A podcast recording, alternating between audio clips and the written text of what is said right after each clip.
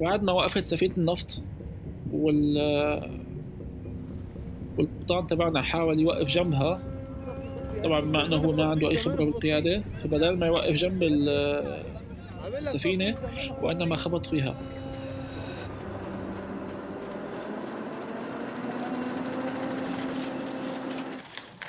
عنب بلدي بودكاست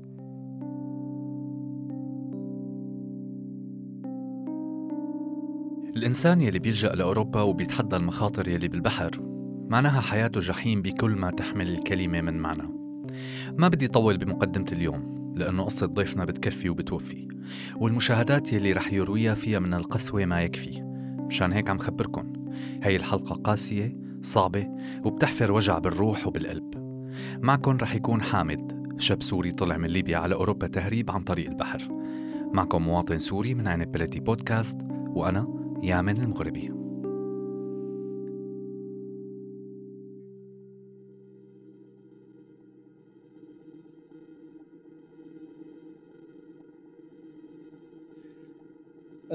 بشهر رمضان 2013 دخلت على ليبيا من طريق آه، طبرق طبعا بتهريب. ضليت بطريق تقريبا حوالي أربع أيام. من طبرق لمصراتة من مصراتة كان في حاجز أمني واكتشفوا أن أنا دخلت تهريب وحجزوني تقريبا يوم ونص بسجن هو سجن حاجز يعني عسكري. آه، خلال هاليوم ونص آه، كان في شوية آه، تحقيقات وصلت لحد التعذيب. خلال التحقيق معي كان في جهة تانية ما هي جهة رسمية لكن جهة مسلحة هجمت على الحاجز. وصار في تبادل إطلاق نار بين الطرفين وهربت هذيك الجهة اللي هجمت يعني بعد خمس دقايق عشر دقايق. فالعساكر اللي كانوا عم يحققوا معي كانوا كتير معصبين ولما رجعوا ليحققوا معي كانوا كتير معصبين ويعني فشوا خلقهم فيني وبلشوا يضربوني. بتذكر وقتها أخذوني على حمامات الحاجز وصاروا يرشوا علي مي ويضربوني وأجبروني إني أنظف الحمامات. وحطوني بالسجن وقتها كنت بتذكر هلأ كنت كلي مبلول من كتر ما رشوا علي مي. كان الجو كتير بل يعني بارد بالليل الساعة واحدة بالليل تقريبا. فنمت يوميتها أنا وجدا تعبان ومريض وبردان. تاني يوم الصبح كان الوضع جدا مختلف. آه، اعتذروا مني وحتى فترة وقتها بتذكر دخلت فطرت معهم وحكوا لي إنه نحن بس هيك فشينا خلقنا لأنه كنا معصبين من اللي صار قبل بيوم وإنه هن شكوا فيني إني أنا مبعوث من قبل النظام. وبعدين تاني يوم تركوني وأخذوني آه، على بداية آه، مدخل مدينة طرابلس. يعني هو الشخص نفسه اللي عذبني قبل بيوم ثاني يوم هو اللي أخذني على طرابلس. كان هو يتوقع هو أتوقع هو من سكان طرابلس يعني وتركني هنيك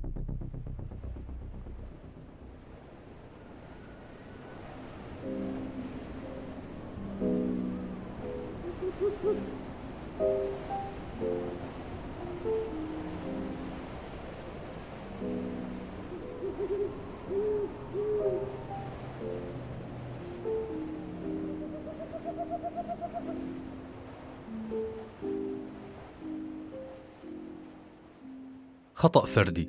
زرع بدأنا. بتصير لك أخي بتصير. إيش هو صار يعني؟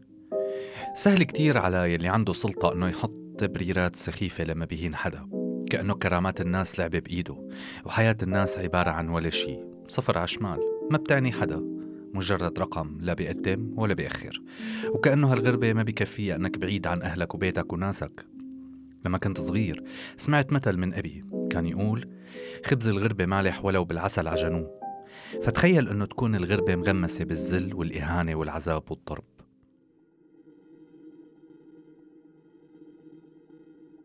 بطرابلس ما لي حدا هون بلشت معاناتي مع العيشة بطرابلس أو بليبيا بشكل عام. لهلأ بتذكر بعض التفاصيل اللي هيك اللي بتحز بقلبي شوي اللي هي كانت كانت تمر علي أيام إني اضطر إني أنام بالجامع ضليت أربع أيام ورا بعض بتذكرها لهلأ. انام بالجامع في الصبح ادور على شغل أرجع تاني يوم. انام بالجامع أه لتاني يوم الصبح أرجع ادور على شغل بيوم من الأيام أه كنت عم بفتح على موقع اسمه السوق المفتوح ولقيت شغل متاح بإحدى شركات الاتصالات وقدمت عليها والحمد لله بنفس الأسبوع قبلوني وهن كان عندهم أصلا سكن للمغتربين وبلشت شغل عندهم. بما إني أنا انتقلت على طرابلس فكمان كان ببالي إني أسجل بجامعة الناصر جامعة الناصر هي آه، تقريبا أكبر جامعة بطرابلس وكمان نفس المشكلة اللي واجهتني بجامعة الزاوية كمان واجهتني بجامعه ناصر اللي هي إنه حيرجعوني السنة الأولى. ما هذا الشيء أنا ما تقبلته لأنه أصلا ما تقبلت فكرة وجودي بليبيا لمدة أربع سنين تحت ظل الوضع الأمني المتردي اللي فيها. فقررت إني كمان أشتغل لفترة معينة بليبيا أجمع فلوس وأطلع تهريب على أوروبا. خلال هي السنة اشتغلت بشركة الاتصالات. و يعني الوضع كان الوضع الأمني كان متردي لدرجة إنه يعني الشركة نفسها كان في عليها حراس من المخابرات. لأنه دائما كان في ناس مسلحين حوالي الشركة بيحاولوا دائما يفوتوا ليسرقوا شيء منها. بيوم من الأيام وطبعا بما إنه الشغل تبعنا قريب على البيت فبنروح وبنرجع على البيت آه، مشي. وبين يعني طريقنا طريقنا من الشغل لل للبيت. بنص الطريق في آه، السفارة التركية. طبعا على باب السفارة دائما بيكون في دوريات شرطة. فموقف صار بيوم من الأيام يلي هو آه، كنا تقريبا سبع أشخاص راجعين على البيت وعم نتمشى. وبوقفونا حوالي سبع شباب معهم سيوف وسكاكين ومسدسات. بيحاولوا ياخذوا مننا كل شيء معنا آه، مصاري وفلوس ولابتوبات وتليفونات والحكي هذا أنا كنت ماشي سابق رفقاتي مشي. وعم مشي لقدام يعني فأنا ما وقفت معهم باللحظة هاي وإنما كنت بس عم شوف شو عم يصير لكن استغلت آه، يعني استغلت موقف إنه أنا ما حدا شايفني وضليت ماشي لقدام ورحت على دورية الأمن أو دورية الشرطة اللي واقفة عند السفارة التركية. وحكيت لهم لو سمحتوا تساعدونا إنه في ناس عم يحاولوا يسرقوا رفقاتي وهيهم واقفين هنيك ومع... يعني الدورية فعليا شايفتهم ب... على بعد النظر. يعني كان فيهم يتصرفوا لو بدهم يتصرفوا. لكن هلا بتذكر الجواب اللي جاوبني إياه رئيس الدورية اللي هو قال لي الله غالب. فكان الوضع يعني جدا متردي بليبيا وما حدا قادر على حدا. وهي يعني واحدة من النقاط اللي خلتني أتشجع إني أطلع من ليبيا. بعد ما قضيت سنة أنا عم أشتغل بطرابلس حسيت إنه أنا خلاص صار معي المبلغ المناسب اللي بكفيني حتى إني أوصل على المكان اللي بدي إياه بأوروبا. و...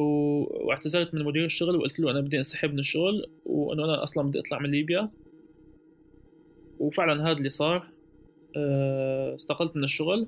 حملت حالي وطلعت على زوارة. طبعا ليش زوارة؟ معروفة مدينة زوارة إنه هي أفضل مكان للتهريب سواء بعدد المهربين الكتار اللي فيها ضعف الإمكانات الأمنية آه، بخفر السواحل وهذا الشيء بيساعد على إنه يصير عملية التهريب أسهل. إضافة إنه هي جغرافيا قريبة على السواحل الإيطالية. تواصلت مع أحد المهربين واتفقت أنا وياه وفعلا انتظرت لمدة أسبوع تقريبا. وبعد هالأسبوع آه تمت عملية التهريب أو خلينا نقول بدأت عملية التهريب. هاي كانت المرة الأولى أو المحاولة الأولى لي. آه، بمنتصف الليل بعد ما جمعوا كل الناس اللي حيطلعوا تهريب كنا تقريبا معدل 200 شخص. آه، بهي المرة كنا كلياتنا سوريين. وتقريبا كان معنا جنسيات لكن هي جنسيات عربية يعني مثل فلسطيني أو آه، جماعة غزة خلينا نقول. بعد ما جمعونا بمنطقة من مناطق بالصحراء ما بتذكر هي وين كانت لكن كانت قريبة على السواحل. أه بنتفاجأ بعد ما جمعونا كلياتنا بإنهم فجأة المهربين كلياتهم اختفوا أو حدا فيهم عيط آه، أو أو تواصلوا مع بعض لسبب معين وفجأة كلياتهم اختفوا وما ضل في غير نحن بس اللي ناويين نطلع تهريب. بعد حوالي عشر دقايق ولا بيجوا آه، الجيش أو في قسم من أقسام الجيش الليبي الناس مسمينهم مسمينهم المقنعين وهن فعلا مقنعين كلهم حاطين ماسكات على وجوههم. وفعلا بيجوا بيكمشونا كلياتنا. نحن طبعا بكل هدوء كون نحن عوائل أغلبنا كنا وما لنا بجو المشاكل كسوريين يعني. فطلعنا معهم بشكل سلمي وحطونا كلياتنا. أخذونا على إحدى الهنجارات بإحدى المطارات. طبعا هنجار مقفول يعني من كل الجهات وحطونا كلياتنا فيه. هذا الحكي تقريبا كان الساعة 2 أو 3 الصبح. طبعا حطونا حطونا كلياتنا عوائل وعزابيين وكلنا كلنا مع بعض بهنجار واحد. كان طبعا الوضع مزري لأنه الهنجار أصلا ما هو مؤسس يعني هو أصلا مكان مهجور. حطونا فيه وقفلوا علينا. يعني كل الناس نامت على قرف ووسخ وتراب وهيك. ثاني يوم الصبح آه، بفرزونا عوائل لحال وعزابين لحال. كانوا كانوا العوائل حوالي 180 شخص والعزابين حوالي 20 شخص. ال 20 شخص آه، منهم تقريبا أربعة فلسطينيين و و16 واحد سوريين. آه، بياخدونا بعدين كلياتنا على مدينة صبراطة.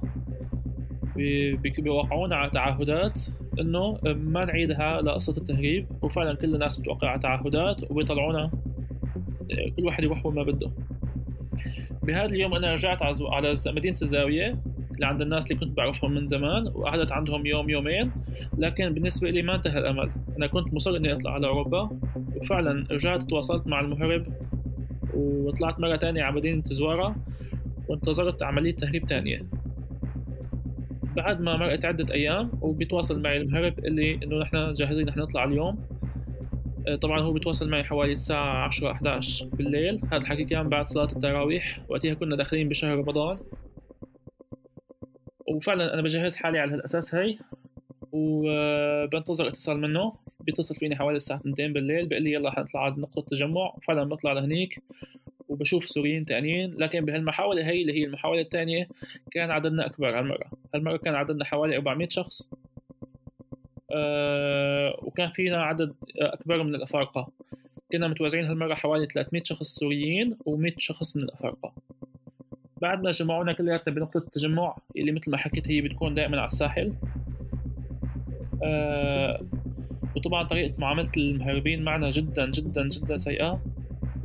بكل عنف وب باستحقار للكل يعني. حتى اللي بيخالف قوانين يعني أوامرهم مو مستعدين يضربوه. حتى كلهم حاملين عصايات وأصوات وأسلحة. بيتعاملوا معنا بطريقة جدا سيئة اللي هن مثلا بيقولوا واحد أسرع ما بيأسرع بيضربه بيضربه بقفل سلاح عادي. آه المهم صبرنا عليهم لأنه أصلا ما بدنا مشاكل يعني بس بدنا نخلص من قصة التهريب ونطلع على أوروبا.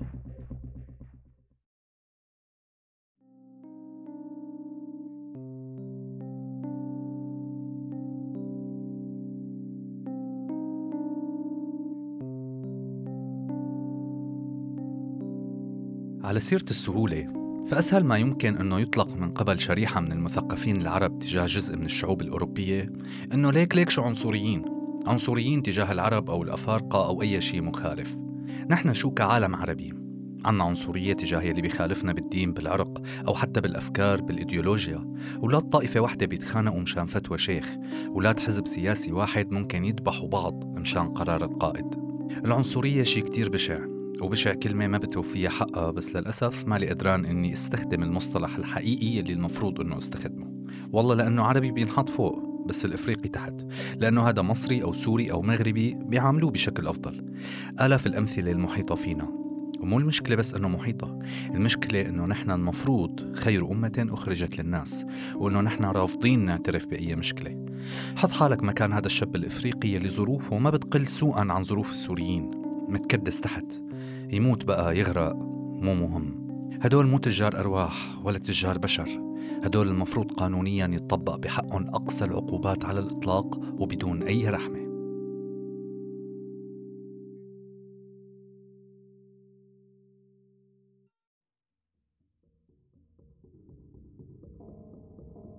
بداية الفجر حوالي الساعة 3 4 الصبح بتبلش عملية التهريب. أول ما يطلع الضوء ببلشوا آه، ياخذونا على القارب الكبير. طبعا طريقة أخذنا القارب هي بياخذونا مجموعات. كل 25 شخص بيطلعوهم بالبلم أو هو القارب المطاطي. آه، بياخذوهم لعند آه، القارب الكبير وبيرجعوا مرة تانية بياخذوا 25 شخص تاني. وهيك لحتى تجمعنا 400 واحد بالقارب الكبير. آه، طريقة توزيع يعني حتى طريقة توزيع الأشخاص بقلب القارب هي جدا فيها عنصرية.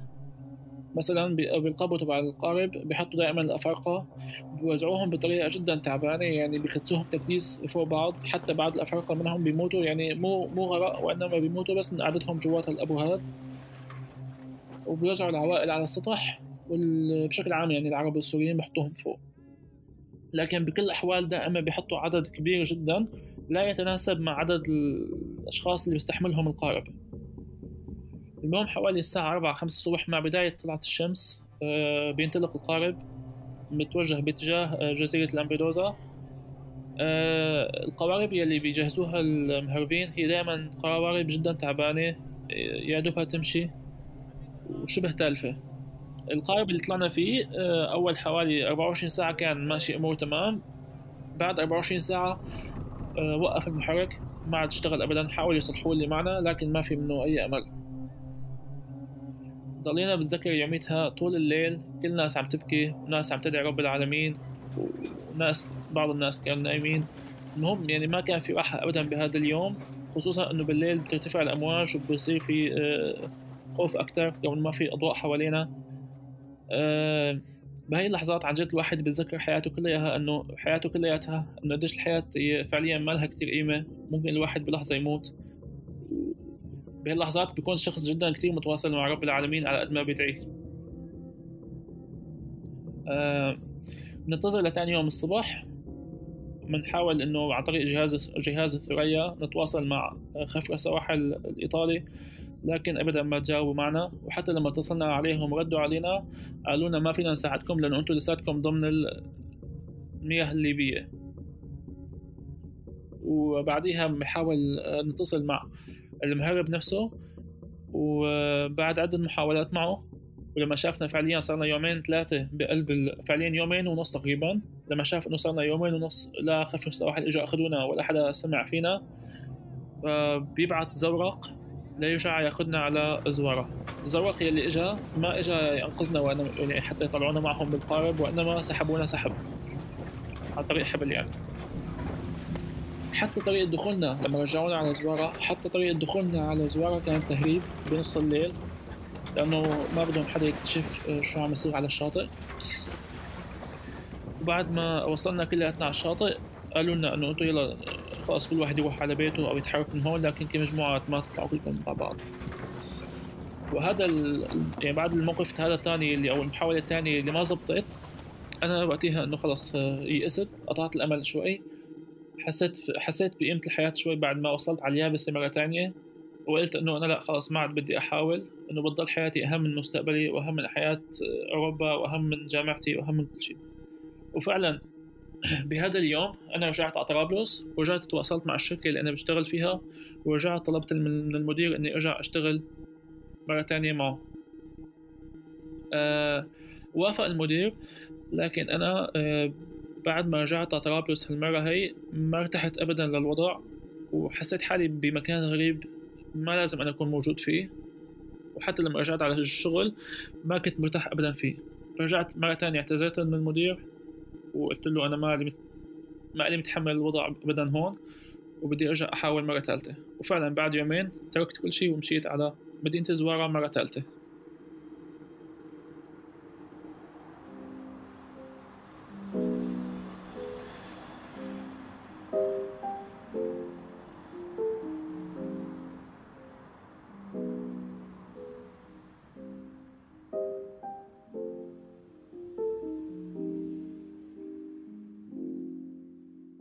يومين بنص البحر المهرب ما عنده استعداد يتحرك لينقذ الناس. يومين وخطر الموت محيط بهدول الناس من كل اتجاه. يومين وهدول الناس ممكن بلحظة يختفوا وما حدا يسمع عنهم شي. من الطبيعي إنه حامد يحس باليأس ومن الطبيعي إنه يخاف ويرجع. بس يبدو إنه أمله بحياة أفضل ورغبته بهذا الاتجاه كانت أكبر حتى لو بده يتحدى الخطر ولو بده يواجه الموت. مع ناس ما عندها لا ضمير ولا ذمة ولا أخلاق. ومثل ما بيقولوا التالتة ثابتة بس الثبات هالمرة عم يتعلق بقارب عم يتأرجح يمين وشمال ويلعب بعمر العالم.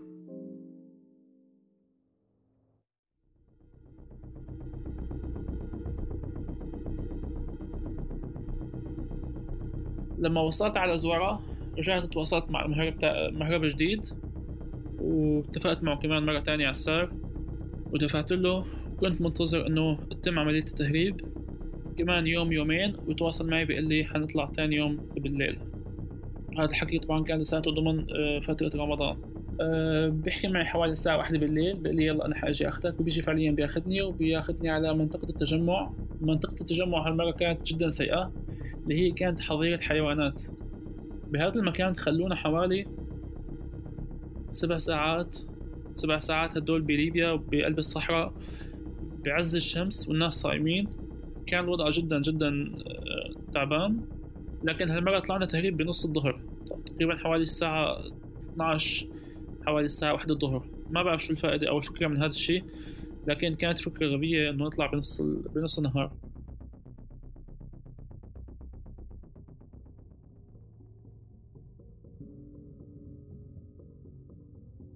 آه، بنفس الفكرة السابقة أو بنفس التجربة الماضية كمان هاي المرة بياخدونا على دفعات وبيبلشوا يطلعونا بالقوارب.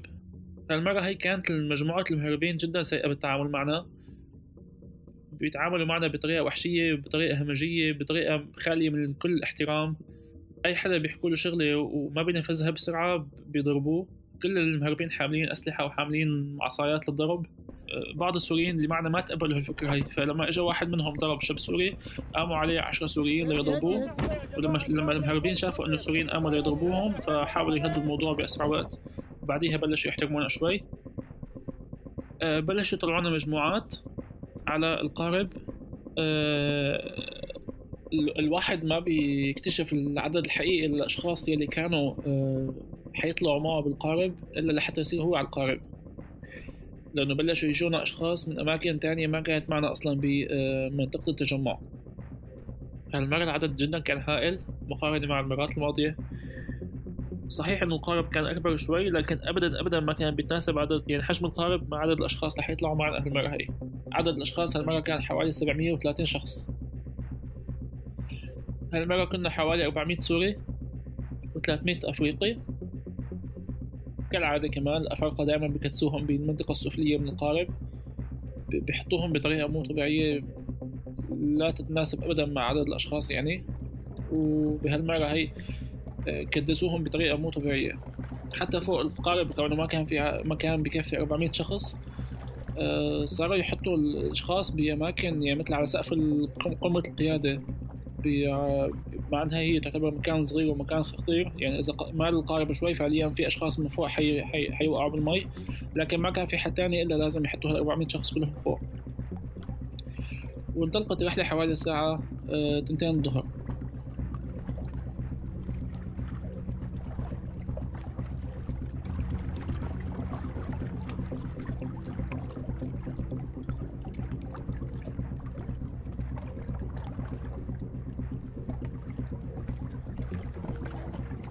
بعد ما آه، مشي القارب حوالي أربعة وعشرين ساعة خمسة وعشرين ساعة هو دائما في علامة على الطريق اللي هي بتحدد إنه هذا الشخص لساته بالمياه الليبية ولا طلع من المياه الليبية واللي هي منطقة آه، الشعلة. أتوقع هي منطقة لها علاقة بتنقيب عن النفط أو شيء. بس للواحد يتجاوز هاي المنطقة فهو خلص صار بالمياه الإقليمية. وفعلا إحنا بعد ما تجاوزنا هاي المنطقة بعد 24 ساعة تواصلنا مع خفر السواحل. وعلى أمل إنه حدا يتواصل معنا أو حدا ينقذنا. باليوم الثاني بظهر اليوم الثاني آه، بتجي آه، طيارة بتصور المكان بتصور القارب وبعد حوالي خمس دقايق بتختفي.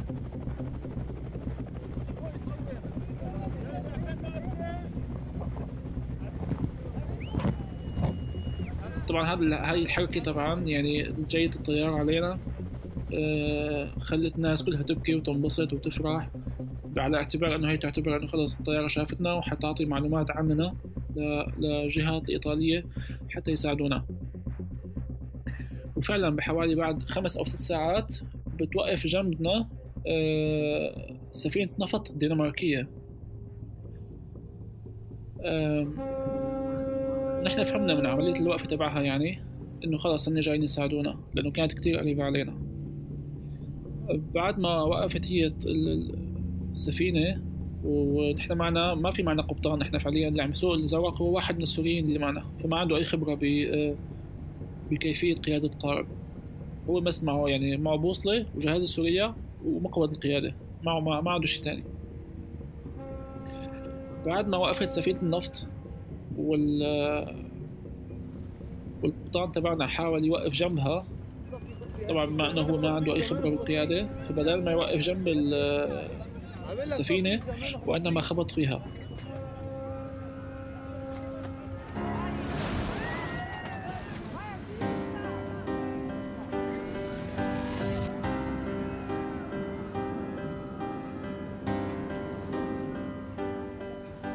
طبعا تهشمت السفينة من المقدمة ونتيجة الارتداد اللي صار بعد التصادم السواق صار يرجع يمشي لورا.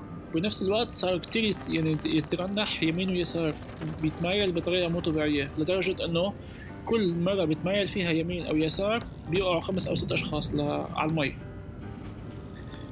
وطبعا الناس صابها الذعر يعني أكيد وما انهم يعني صاروا يتحركوا بالقارب بطريقة غلط فهن فعليا ساعدوا على ميلان القارب أكتر. ومثل ما حكيت يعني صار إنه كل شوي يوقع خمس أو ست أشخاص كل ما يميل القارب على جهة معينة. أنا صرت أطلع بحوالي وشوف إنه فعلا الوضع صار جدا مزري والقارب تبعنا كل ما عم يبعد عن السفينة شوي شوي. فقلت حالي أنا لا خلص بهاللحظة هاي لازم أنط وأسبح لأنه القارب على قد ما كان عم يترنح. بيعطيك إحساس إنه هو باقي شوي ويقلب. فلما يقلب أنت متخيل يقلب على 700 شخص آه، قديش منهم حينقتل. قلت لحالي لا خليني أنا نط واسبح أبعد عن القارب أحسن ما اتعرض لهذا الموقف. وفعلا هذا اللي عملته. آه، شلحت جاكيتي شلحت جنستي. حاولت يعني اشتحمل ملابسي الخارجية قد ما بقدر حتى ما يكونوا تقال علي إنه عم اسبح حطيتهم حطيتهم كلهم بكيس كان معي وربطته بجسمي ونطيت.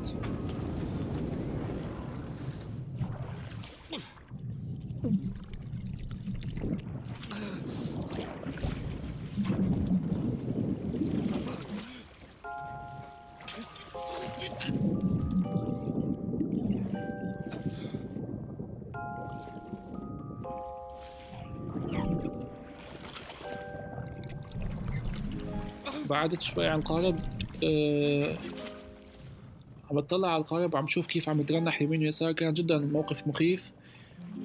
أه بس خلص الواحد بينسى كل شيء حواليه وبيهتم بحاله بس. بس هو بده ينجي. فما كان عندي حل آه، غير إني بلش أسبح باتجاه آه، سفينة النفط يلي هي كانت بعيدة علينا حوالي 300 متر 250 متر. الحمد لله إني بعرف أسبح وبلشت فعلا أسبح باتجاه السفينة. ونسيت ابدا ما نسيت موضوع القارب اللي وراي ونسيت كل شيء بخصه. وبعد ما ضليت تقريبا حوالي 20 دقيقة عم أسبح ووصلت يعني قربت شوي من ال من القار من السفينة. طبعا بوقتها كان في أمواج والأمواج هي أصلا بتعذب الواحد أكتر لأنه بتبعد الواحد عن السفينة أكتر. لكن ما كان عندي حل تاني غير إني أتعب وأوصل قد ما بقدر. لما وصلت قربت من السفينة طبعا الطاقم السفينة قاعد عم يرمي آه، طبعا هي بما إنها سفينة نفط فهي أصلا مو مجهزة لموضوع الإنقاذ. فما عندهم آه، كثير يعني معدات خاصة بالإنقاذ. فما كان عندهم غير الدواليب هي اللي بيستخدموها لإنقاذ الأشخاص اللي حيغرقوا.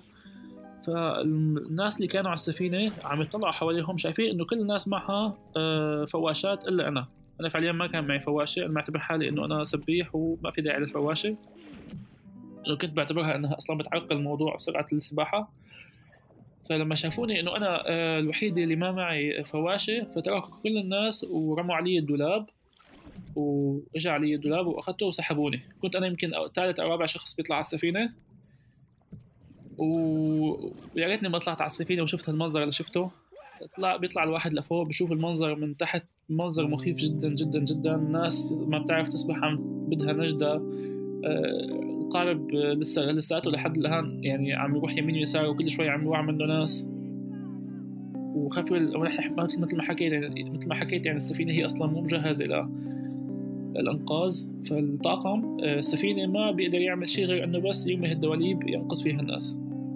هو أصلا فيه يعني السفينة هي فيها مثل مصعد بينزل بقلب المي. بس حتى المصعد يعني جدا صغير لدرجة إنه ما بيحمل أكثر من أربع أو خمس أشخاص كل مرة بيطلع وبينزل فيها. المهم بلشوا يطلعوا ناس شوي شوي.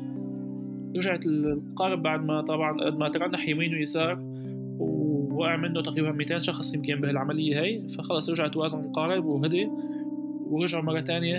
القبطان القارب رجع صف مرة تانية جنب جنب السفينة.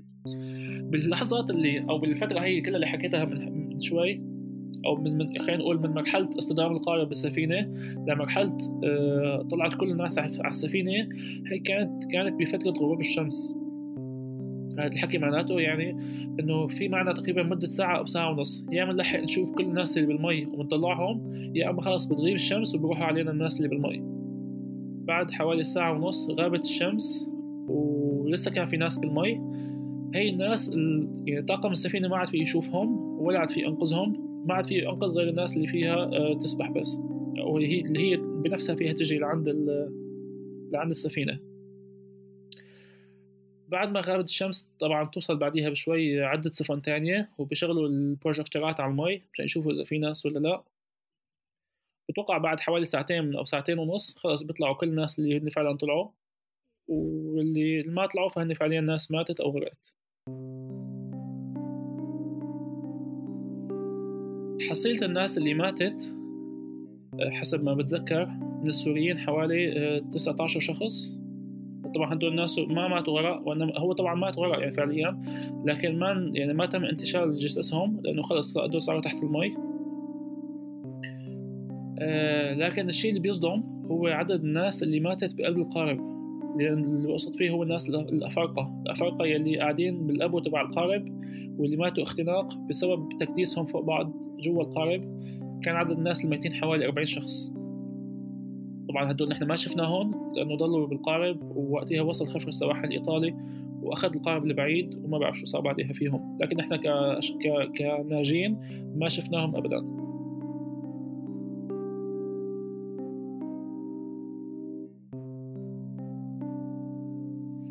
بعد المواقف المحزنة اللي صارت فوق بقلب ال... اللي صارت فوق بقلب السفينة طبعا بعد ما خلصت هي حالة الهلع والناس كلها صارت فوق المي بقت بلشت الناس تدور على بعضها. الأخوات يدوروا على بعض الأب يدور على ابنه الأم تدور على ابنها. و... وصارت بعد المواقف اللي جدا محزنة. هي مثلا آه، أخوات اجتمعوا كلياتهم الا أخوهم الثالث ما لقوه. وفعلا آه، اختفى واختفى يعني. آه، عائلة تانية اللي هي تقريبا كان عندهم خمس أولاد. بيكتشفوا بعد بعد شوي إنه في وحده واحد من الجثث هو ابنهم الصغير عمره تقريبا سنة ميت.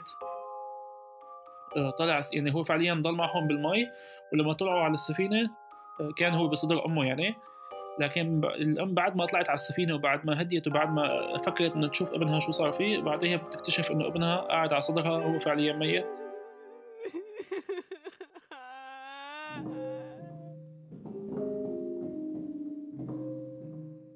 بعدها بنضل حوالي ثلاث أيام بهذا القارب أو بهي السفينة حتى نوصل على آه، إيطاليا.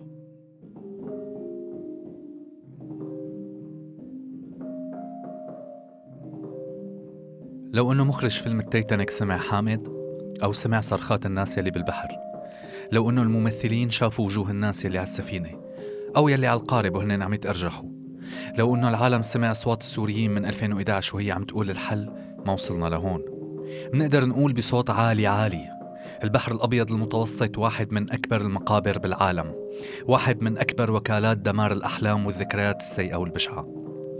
عم بتخيل شكل الأم؟ شكل الأم يلي حاملة ابنها على حضنها ومو دريانة. مو عرفانة إنه روحها يلي بين إيديها راحت. عم بتخيل منظر الأخ يلي عجز إنه ينقذ أخوه. واقف على سطح السفينة والأخ غرقان. ولسخرية القدر يلي أنقذ اللاجئين بهداك اليوم؟ سفينة تابعة لبلد عم ترحل اللاجئين اليوم على سوريا. الدنمارك. ما حدا فينا حتى يلي نفد من البحر أو من أي مخاطر تانية نجا فعلا. كلنا معطوبين.